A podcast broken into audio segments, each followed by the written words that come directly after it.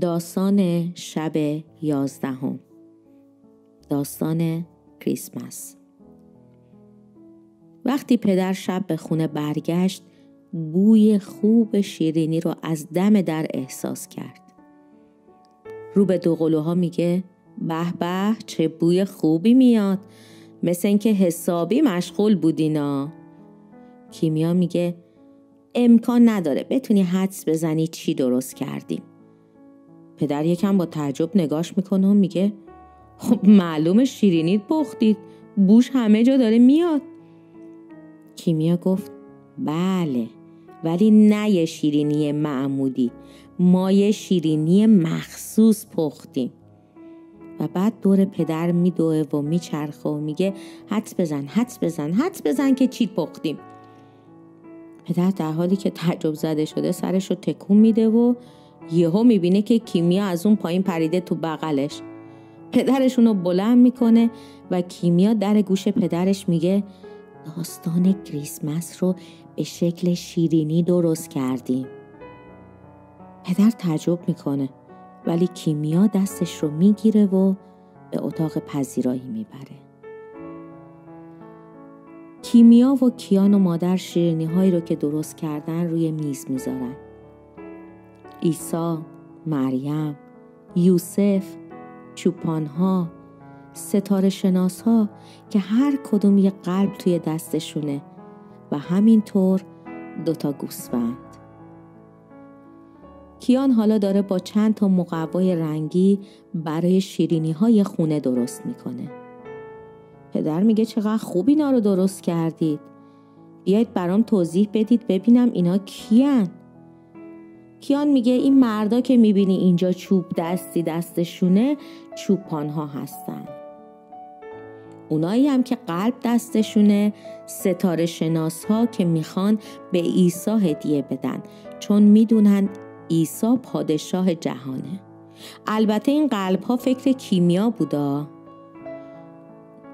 پدر که از فکر و ایده اونا خیلی خوشش اومده بهشون میگه خب پس من فکر می‌کنم وقتشه که منم داستان کریسمس رو براتون تعریف کنم. پدر به سمت مبل میره و دو قلوها دو طرفش میشینن و مادرم در حالی که داره دوتا شم رو روی میز روشن می‌کنه باهاشون همراه میشه. پدر شروع می‌کنه. داستان ما با یه پادشاه به اسم آگوستوس شروع میشه.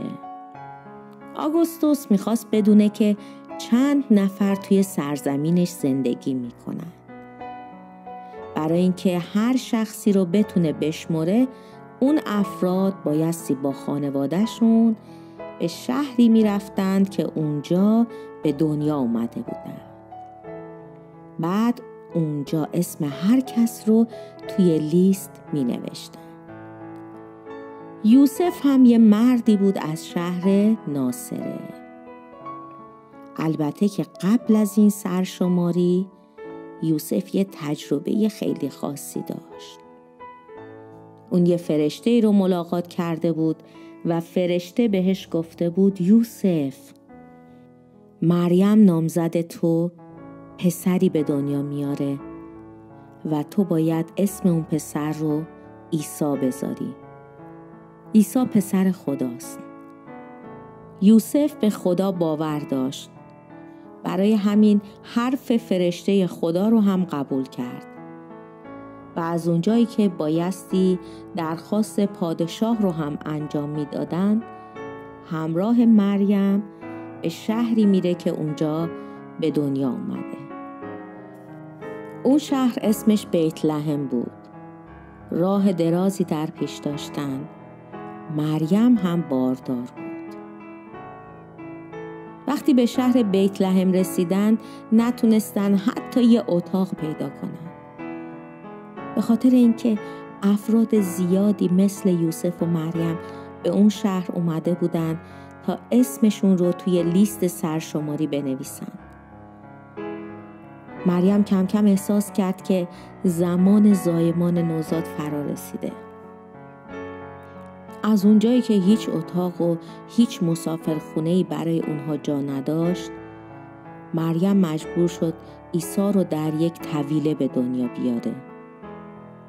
عزیزای دلم اینجوری بود که خدای بزرگ و توانا تبدیل به یک انسان کوچیک و بیپناه شد. به جای یک قصر با شکوه پسر خدا توی یک طویله کثیف متولد شد. و ما هر سال نه تنها تولد عیسی رو جشن می‌گیریم بلکه به این موضوع هم فکر می‌کنیم که خدای ما شبیه هیچ کدوم از پادشاه های این دنیا روی زمین نیومد. نه توی قصر با شکوه بود نه امکانات زیادی داشت. بیرون از اون طویله چوپانهایی بودن که مواظب گوسفنداشون بودن. اون چوپانها یه دفعه نور خیلی بزرگی رو دیدن و از توی اون نور فرشته بیرون اومد و به اونها گفت نترسید چوپانها برای شما خبر خوشی دارم. امشب نجات دهنده شما متولد شد. او در یک طویله در همینجا در شهر بیت لحمه بیاید برید و با چشمان خودتون ببینید. چوپانها با عجله حرکت کردند و وقتی به اون طویله رسیدند تمام اون چیزی رو که فرشته گفته بود با چشمای خودشون دیدن.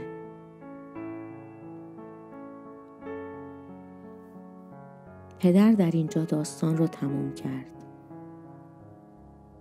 و همه توی اون اتاق ساکت بودن.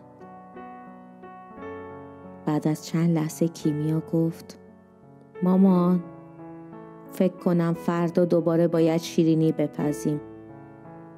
چون فرشته رو فراموش کردیم. تا فردا شب و یک داستان و ماجرای دیگه از کیان و کیمیا توی فصل ادونت تا کریسمس شب همگی بخیر.